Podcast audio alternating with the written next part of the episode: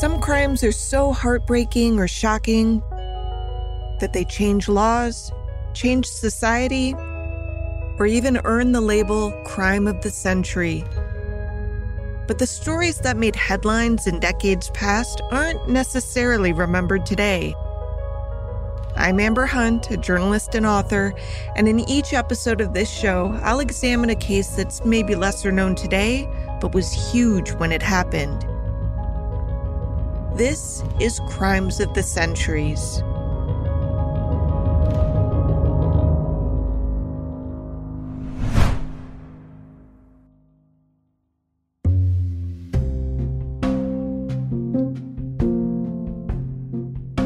Close your eyes and picture your favorite sitcom.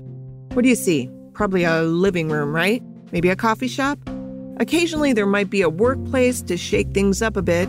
But tell me, were any of you picturing a Nazi labor camp with multiple Nazis as supporting characters?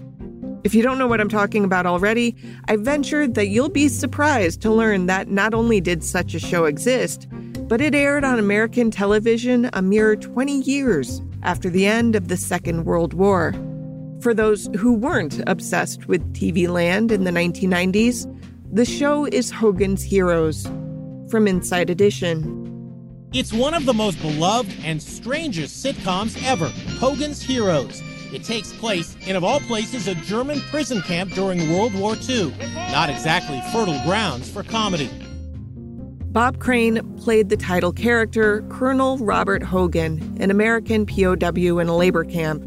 Along with a ragtag group of Allied soldiers, Colonel Hogan fought the Nazis from inside their very own camps, escaping to blow up a railroad bridge, only to be brought back to their bunks when the bumbling German guard did his final rounds. Realistic, this was not, but it was a real TV show. As happens all too often in Hollywood, once the popular show ended, Crane's phone stopped ringing. And less than eight years after his face disappeared from the small screen, he was found dead in Arizona. Now, nearly 50 years later, Crane's death is still a mystery. How did this handsome TV star end up dead in a Scottsdale motel room? That's what we're exploring in this week's longer than usual episode of Crimes of the Centuries.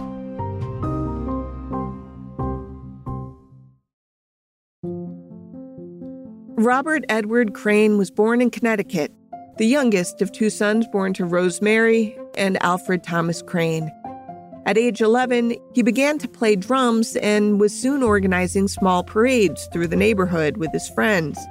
By high school, he was skilled enough to join the orchestra, marching, and jazz bands, and he also played in youth orchestras in the Connecticut and Norwalk symphonies, which means he was either extraordinarily good or he was just the only kid in the region whose parents let him have a drum kit. Either way, Crane graduated from Stamford High School in 1946 and two years later joined the Connecticut National Guard for a term of two years. Halfway through his commitment, he married his high school sweetheart, Anne Terzian, and once he was honorably discharged in 1950, they began to build their family, eventually having three children together Robert, Deborah, and Karen. In the same year as his discharge, he focused on the next phase of his career. With an amazing voice and podcasts still decades in the future, Crane had to get a job with, like, a real radio station as in, he had to get dressed and go to another building that had a microphone instead of just going to, I don't know, a room in his basement. Crazy. Beginning at a station in Hornell, a small town in western New York, he graduated to bigger and bigger stations over the next few years, hopping from Hornell to Bristol in Connecticut and then to Bridgeport, a bigger station that covered a portion of the New York metro area. By 1956, he had been hired to host a morning show for CBS Radio, but this job took Bob to the opposite coast, at the flagship station in Los Angeles. While in Los Angeles, Bob Crane started to make a name for himself. It didn't hurt that he happened to hit right as radio became a cultural phenomenon and radio hosts were becoming celebrities, along with the musicians whose records they played. In his morning show, Bob earned the nickname King of the LA Airwaves by offering up witty banter with guests like Frank Sinatra and Bob Hope, even playing the drums with some bands. Here's Crane chatting with Rod Serling of The Twilight Zone. Rod Serling is a name that's been associated with the television industry since what year was it that you broke into television in a big way, Rod? 49. Was it not that long 1949, ago? I did my first TV. And what, what was the what was the show? It was a, co- a show called Stars Over Hollywood, done out here as a half hour. And I think I got all of a hundred bucks for the first script, Bob. You wrote you wrote the script. Uh, for those of you who may not be familiar with television, Rod Serling is one of the leading writers. Uh, actually, more than a writer, what was a better word than writer? Writer is a good. Yeah, thing? that's a fair sobriquet for any. Uh... So you made a hundred dollars on your first writing. Effort. They got what they paid for, Bob. It's as simple as that. According to The Murder of Bob Crane by Robert Graysmith, that's the same author who wrote the Zodiac book that was turned into a movie, by the way. Crane became one of the very first DJs in the US to earn more than $100,000 a year, which translates to over a million dollars today. Being in LA, it was only a matter of time before Crane started looking for avenues into acting. With his new industry contacts, he was able to guest host for Johnny Carson, not for his nighttime talk show, but for a daytime game show called Who Do You Trust? Crane also got guest roles on other shows. According to his IMDb page, he would appear in one or two episodes of several shows of the late 1950s or early 60s, the Alfred Hitchcock Hour, General Electric Theater, hosted by none other than Ronald Reagan, and he had uncredited roles on The Twilight Zone and Return to Peyton Place. After comedian Carl Reiner appeared as a guest on his radio show in 1962, Crane convinced him to cast him on The Dick Van Dyke Show. Bob was cast in the season two episode Somebody Has to Play Cleopatra as neighbor Harry Rogers. This character, played by Crane, was cast in a community play as Mark Antony as the women all vie for Cleopatra while the husbands watch in jealousy. Donna Reed, not only the star but the producer of The Donna Reed Show, the first television show to feature a mother at its center, saw Crane on The Dick Van Dyke Show and offered him a guest role. He was only supposed to appear in one episode as neighbor Dr. David Kelsey, but the popularity of the character prompted Reed to bring him back as a regular cast member. Eventually, starring in more than 60 episodes, Crane also kept his day job at KNX Studios before leaving the Donna Reed show at the end of 1964. According to Crime Library, Crane was fired from the show because producers felt his character had become too suggestive for a series known for its wholesomeness but it's unclear whether that was the fault of the writers, or of Crane, or maybe both. Still, Crane was riding high and was soon offered the starring role in a new sitcom in development at CBS in 1965. Yep, this would be the one about World War II POWs called Hogan's Heroes. He would play Colonel Robert Hogan, the highest ranking Allied officer in the POW camp, who oversaw a ragtag group of prisoners and continually outsmarted the bumbling German guards. In the opening scene of the pilot episode, Sergeant Schultz is doing prisoner checks, and when there's one less than expected, Schultz says to Hogan, Oh, please, not again. And when the Germans release the dogs, one of Hogan's men tells the dogs, no, not yet, you dummy. the dogs sit quietly to wait. Get it? Because in the world of Hogan's Heroes, the prisoners not only outsmarted their captors, but their guard dogs too. Get it? The show's premise was always considered a little controversial for a sitcom. Here's a quick promo with Bob Crane, in which he's chatting with radio personality Stan Freberg. We're talking here with Bob Crane, star of CBS Television's hilarious new Friday night show debuting this fall in color, Hogan's Heroes. What's it all about, Bob? Well, it's all about World War II. Well, that sounds pretty uproarious so far.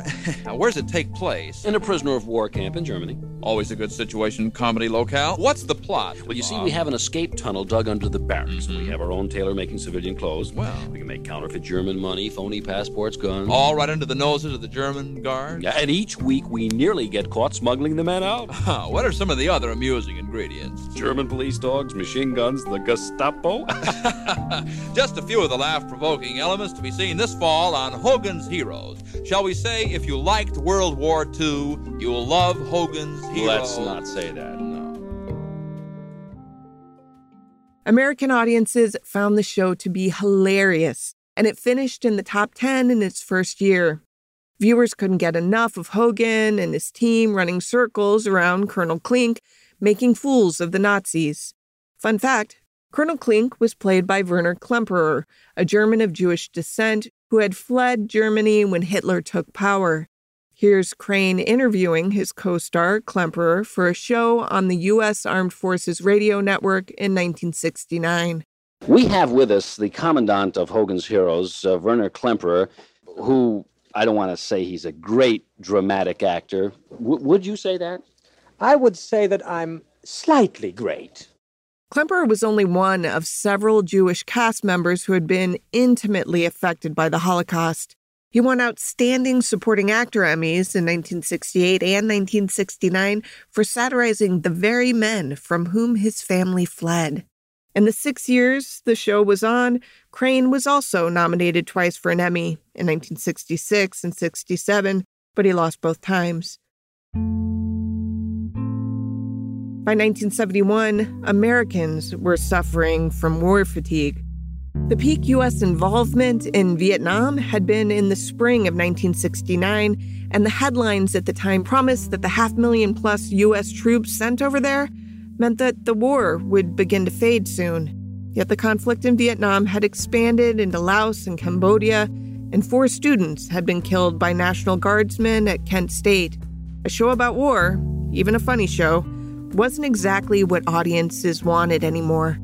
Additionally, CBS President Robert Wood wanted to overhaul the station's programming, leading to the cancellation of several shows The Ed Sullivan Show, The Beverly Hillbillies, and Hogan's Heroes. According to True Crime Library, Crane was deeply disappointed in Wood's decision, saying, quote, I know a show can end in mid-sentence, but we were still a hit, still at the top. I just don't understand, end quote. After the cancellation, Crane's roles grew smaller and smaller. In 1973, he scored the lead role in a Disney TV movie, Superdad, and also bought the rights to a comedic play called Beginner's Luck. He began to tour the play, as both the director and the star, at dinner theaters in Florida, California, and Arizona.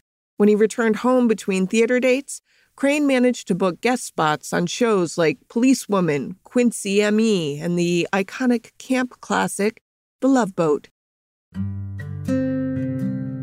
Four years after the cancellation of Hogan's Heroes, Crane hoped his luck was changing when NBC greenlit The Bob Crane Show in 1975.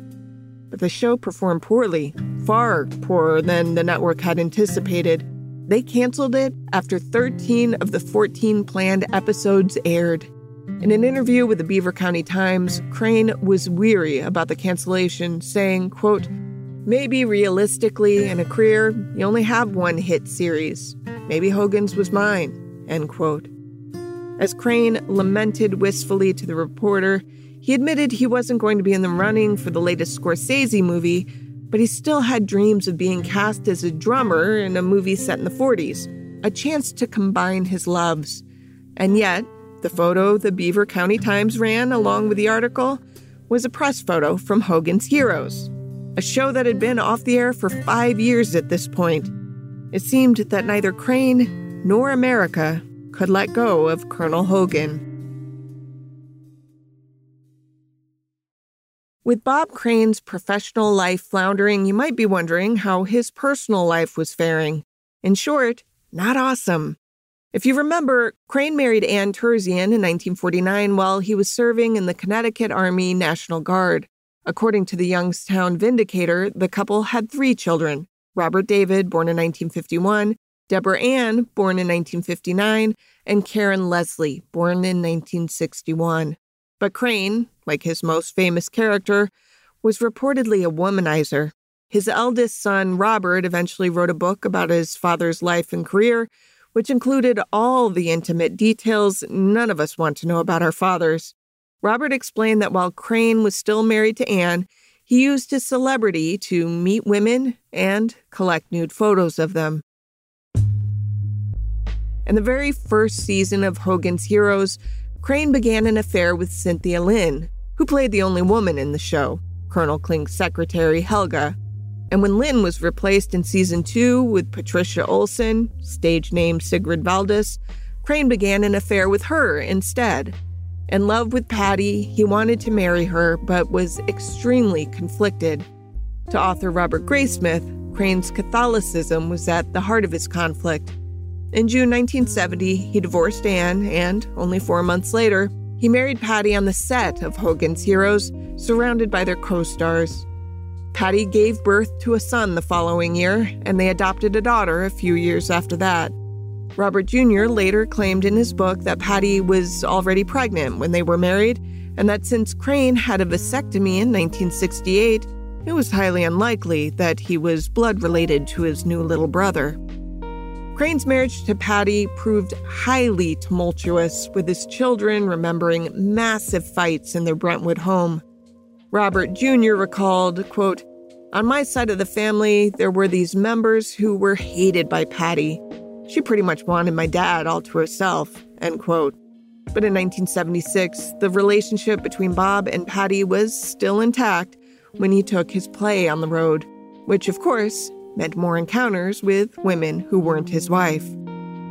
By 1978, Crane and Patty were in the midst of a divorce, with both sides alleging spousal abuse. Victoria Berry, an actor in Beginner's Luck, told police that Patty had thrown something at Bob's face and he had had to get stitches. In her divorce decree, Patty alleged that Crane had slapped her and frequently tried to show their son Scotty adult films. Crane's interest in sex had evolved quite a bit since his time in the Connecticut National Guard. According to the crime library, porn was a major pastime, and Crane enjoyed bragging about how many women he took to bed. He wasn't exactly kind when talking about his sexual partners either, describing them in crude and even dehumanizing terms. While filming Hogan's Heroes, his interest was on a simmer, satisfied by fans and on set affairs. But after the show was canceled, there were no distractions to prevent that simmer from escalating into an outright boil. He enjoyed what many in the 1960s would have considered to be racy or even deviant sex group sex, BDSM, that sort of thing, but no kink shaming here. Through his wealth and fame, Crane had access to worlds that the average person didn't. He visited nightclubs and would leave with two or three women, on other nights, he would visit a dominatrix, or perhaps visit a sex dungeon in one of his friends' homes, a dungeon that he personally financed. According to Graysmith, Crane spent thousands of dollars to build these dungeons, so many that the carpenters began giving him discount rates on the construction. While filming the Disney film Superdad in the San Francisco Bay Area, Crane explored the area's underground sex world one contact he made was a former dominatrix called Tiffany Moonlight. One of the things Tiffany would do for him was help connect Crane to possible sexual partners. Sometimes this meant other clients of hers, and other times it meant she'd place personal ads for him. These weren't ads you could walk into a classifieds office and place. They needed a specialized outlet, like a swingers club mailing list for those interested in BDSM. Now, Crane couldn't place those ads himself. He couldn't put his home address, obviously. So he had post office boxes all over town to gather the responses. A guy named John Carpenter, not the director, also encouraged and helped Crane with his sexual exploits. After serving in Korea, Carpenter discovered he had a talent for working with electronics, first installing radios and aircrafts, and by the mid 1960s, working in LA as a Sony salesman by day while teaching celebrities like Hitchcock and Elvis how to use a brand new tech. the VCR. When Crane met Carpenter, introduced by Hogan's co star and future Family Feud host Richard Dawson, it wasn't only the VCR that he wanted to know how to use, it was also a video recorder. Without Nielsen ratings to judge his success, Crane could only judge his status by his sexual success. Crane took nude photos of the woman he slept with and kept them in an album that he was more than happy to show anyone that happened to sit down with him but he kept the home movies for his private collection. According to Crime Library, some of his partners were delighted to have his encounters committed to film. But Crane apparently did not ask for consent from all of his partners, nor did all of them even know they were being filmed while having sex with him. Crane and Carpenter had a somewhat codependent relationship, even having joint sexual encounters.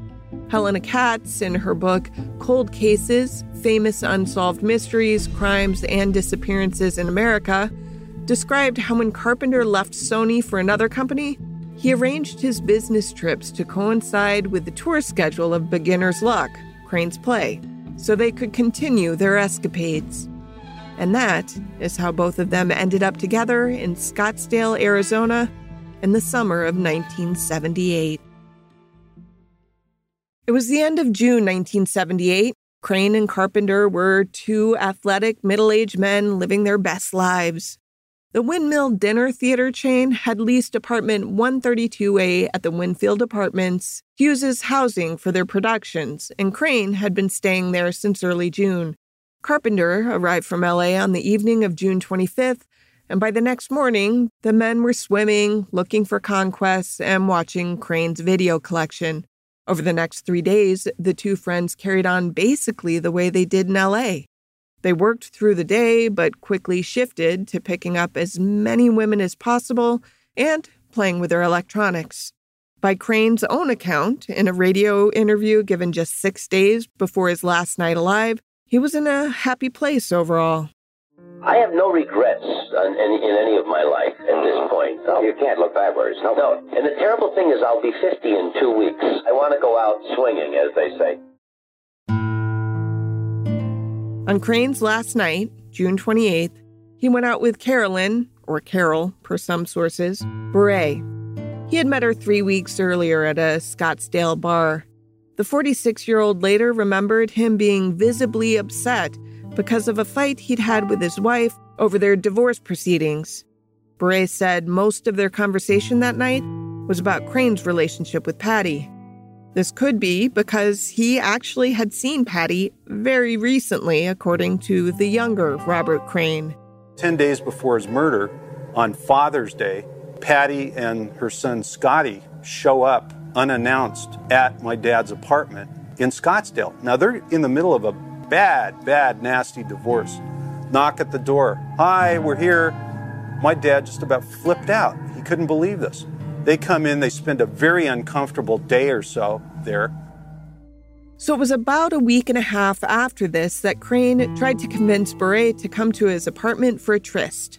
But it was after 2 a.m., and she said she really had to get home. After saying goodbye, she drove away at nearly 2:30 a.m., not knowing she would be one of the last people to ever speak to Bob Crane. Carpenter, of course, was another. He was supposed to return to LA the next morning, so he called Crane when he got back to his motel room half a block away. According to Carpenter, Crane was bitter about Carolyn going home instead of wanting to go home with him, and Carpenter said that the two men really didn't say goodbye they just ended the call, assuming they would be seeing each other later. The next morning, Carpenter hurriedly checked out of the Sunburst Hotel.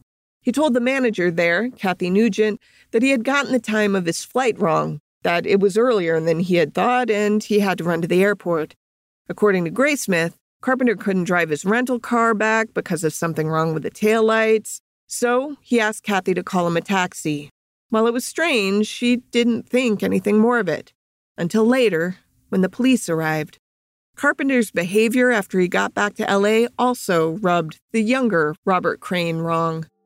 He said, I'm sitting at the apartment that I shared with my dad at about 3 o'clock in the afternoon, or 3.30, and I get a phone call from John Carpenter.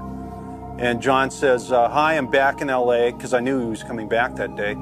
Uh, listen, if there, you know, if you need anything, let me know. And uh, I said, you know, everything okay? And yeah, yeah, you know, talk to you soon. Let me know if you need anything. And that was it. I was probably on the phone with him for, I don't know, maybe a minute or two. Hung up. Thought, hmm. Soon, everyone would discover what had happened to Bob Crane in that Arizona hotel room.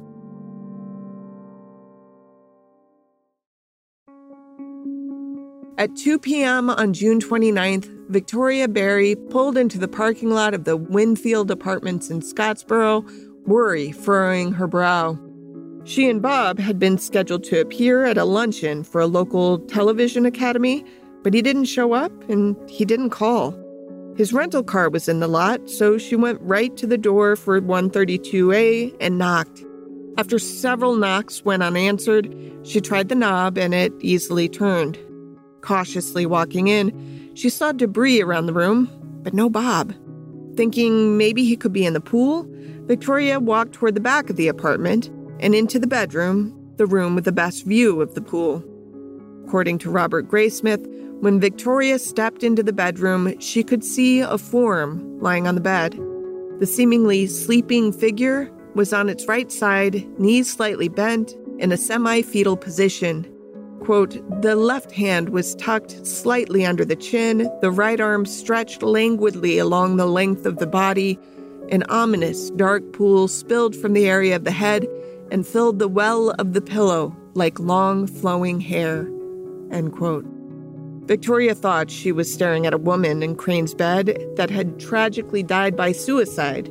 She figured maybe he had gone to get help. But then she recognized a watch on the wrist and saw Crane's glasses still on the bedside table. She remembered later that she leaned over, trying to figure out if the body was her friend, but the damage done to him was so bad that he was unrecognizable. The other details that she remembered included a ligature around Crane's neck, a black plastic electrical cord tied in a single right handed twist knot. There were no signs of struggle, and the words of an investigator for the medical examiner's office quote, It looked like somebody walked in on him while he was in bed and smacked him in the head a couple of times, end quote.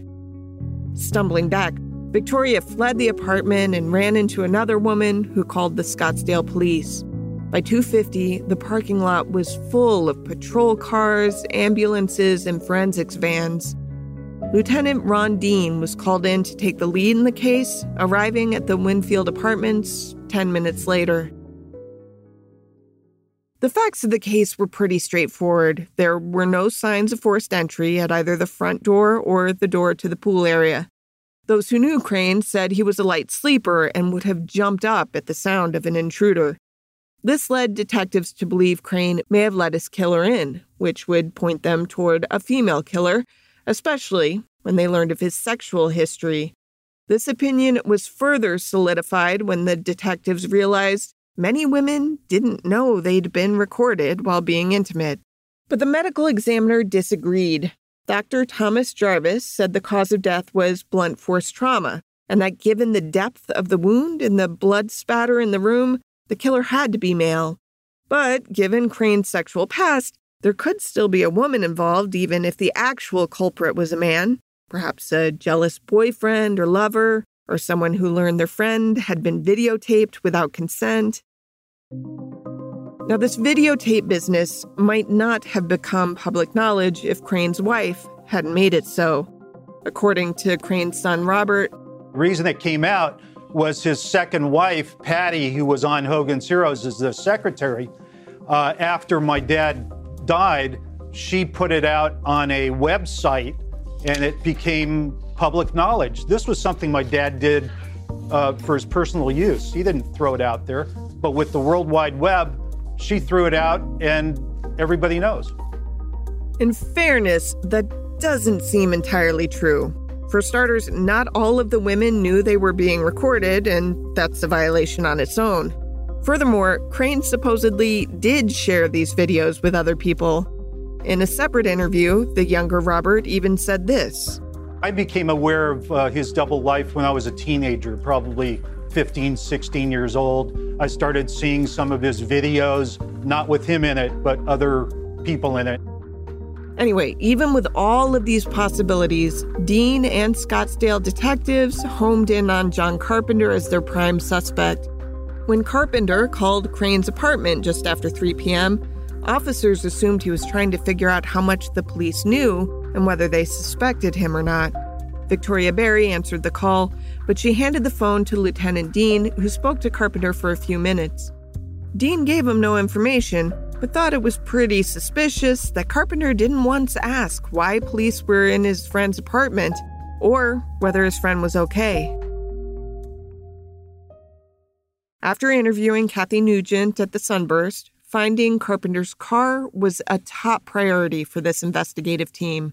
According to John Hook in his book, Who Killed Bob Crane? The Final Close Up, Carpenter's rental had been a new blue and white Chrysler Cordoba that the police tracked to a nearby dealership where it had been taken to fix the taillight issue.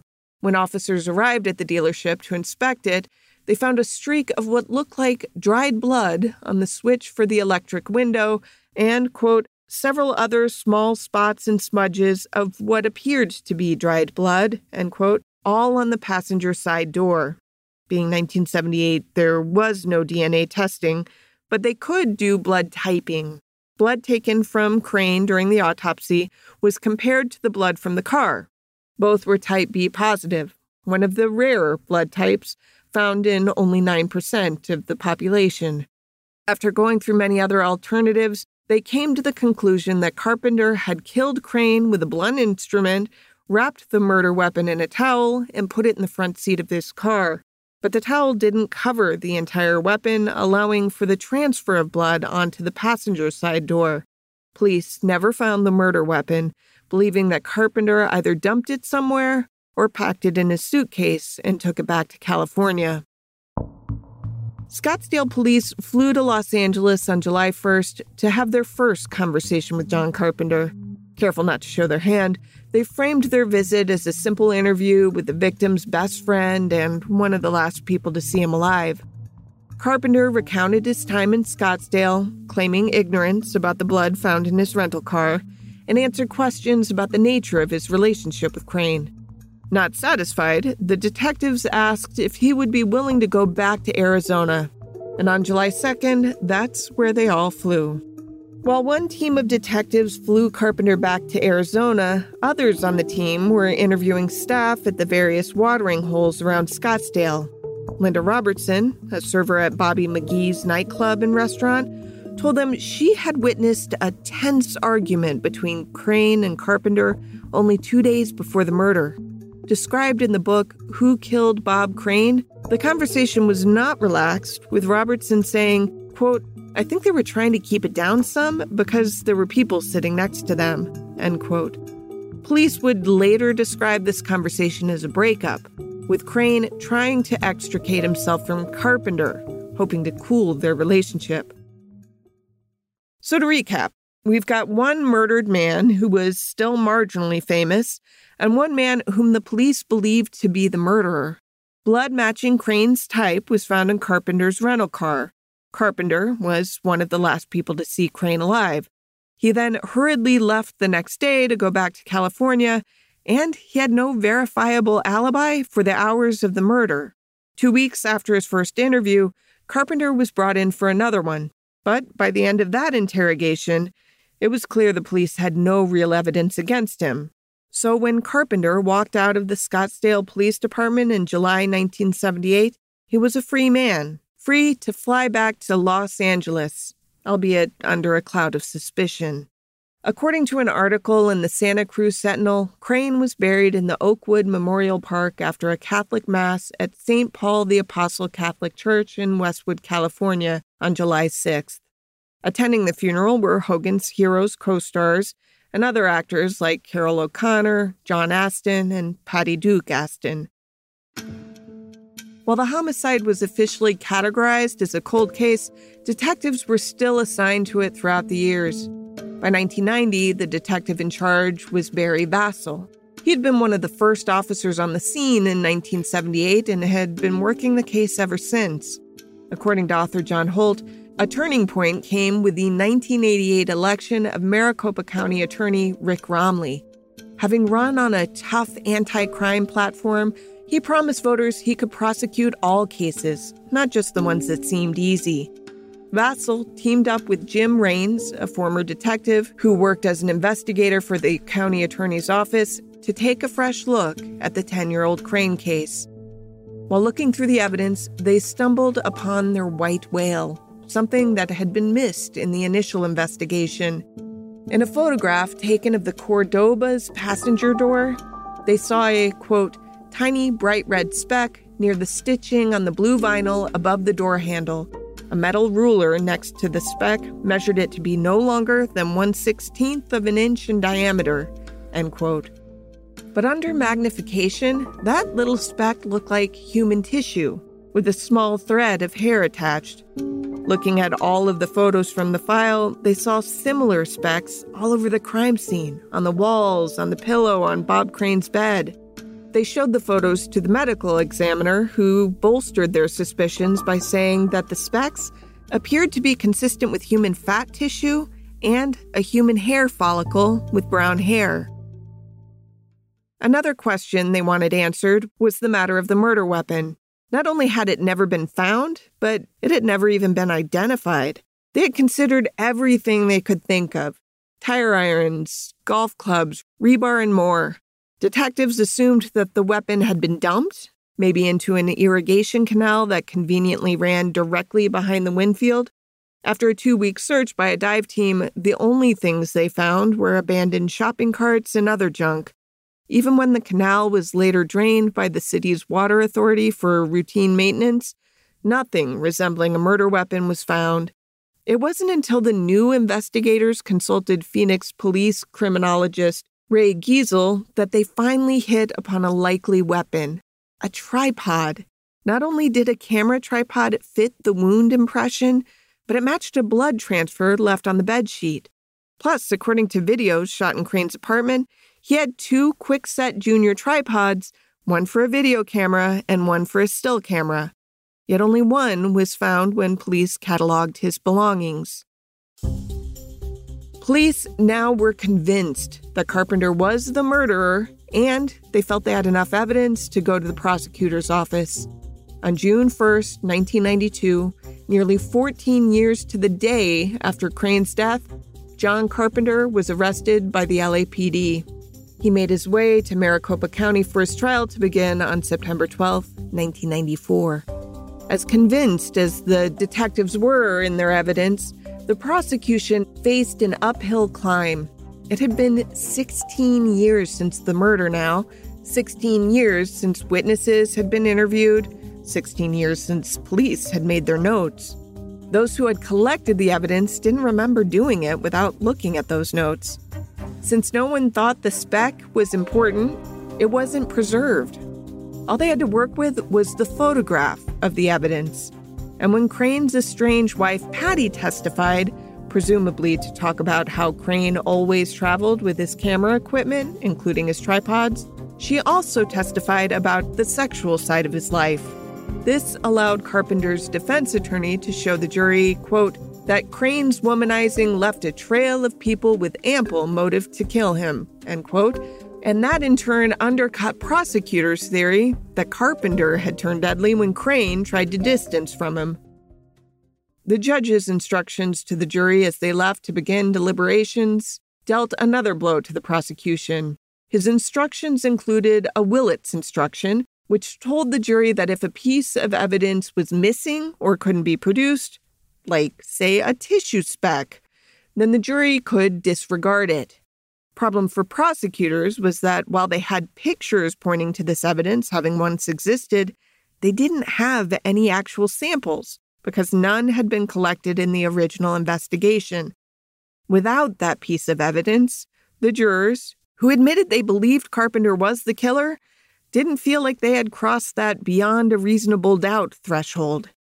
And so, on October 31st, 1994, John Carpenter was found not guilty of the 1978 murder of Bob Crane. Carpenter returned to California, where he died of a heart attack four years later in 1998. Now, not everyone in Crane's orbit is convinced Carpenter got away with murder. The younger Robert Crane has serious questions about his former stepmother, Patty, because. My dad's will, a codicil was added to his will, eliminating me and my two sisters, the three children from the first marriage, from his will. All of Crane's personal items were returned to Patty, who had still been his legal spouse at the time of his death in 1995, and the case files were packed away. But some amateur sleuths were determined to solve the case. The final five chapters of John Hook's book covers his own investigation into the case and concludes that Carpenter was indeed the murderer of Bob Crane. But as it was with the 1994 court case, the evidence is circumstantial. Hook had managed to track down the original blood evidence from the case in 2016, and he arranged to have it tested for DNA, but the report that came back was disappointing. No DNA sequencing could be done. The only result they were able to get was that the blood was from a male contributor. Even with modern technology, this murder remains unsolved. Bob Crane brought laughter to millions with his charming smile as he and his heroes made fools of Nazis for six seasons.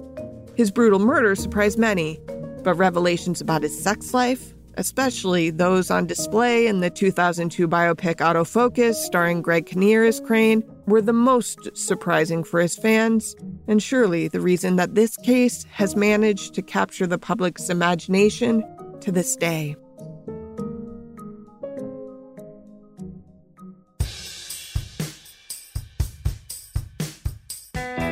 To research this story, historian and writer Jen Erdman relied on several books, including Robert Graysmith's The Murder of Bob Crane, Robert Crane's Sex, Celebrity, and My Father's Unsolved Murder, and John Hook's Who Killed Bob Crane, The Final Close Up.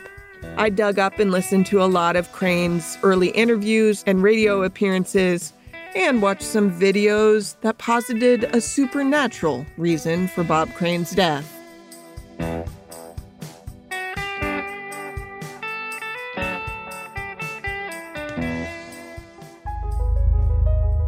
Crimes of the Centuries is a production of the Obsessed Network. To learn more about its shows, go to obsessednetwork.com.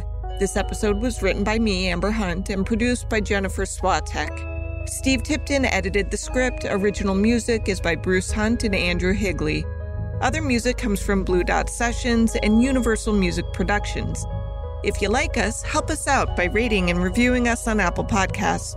For more information or to recommend a case, go to centuriespod.com. On Instagram and Twitter, we're at centuriespod and check out our Crimes of the Centuries podcast Facebook page.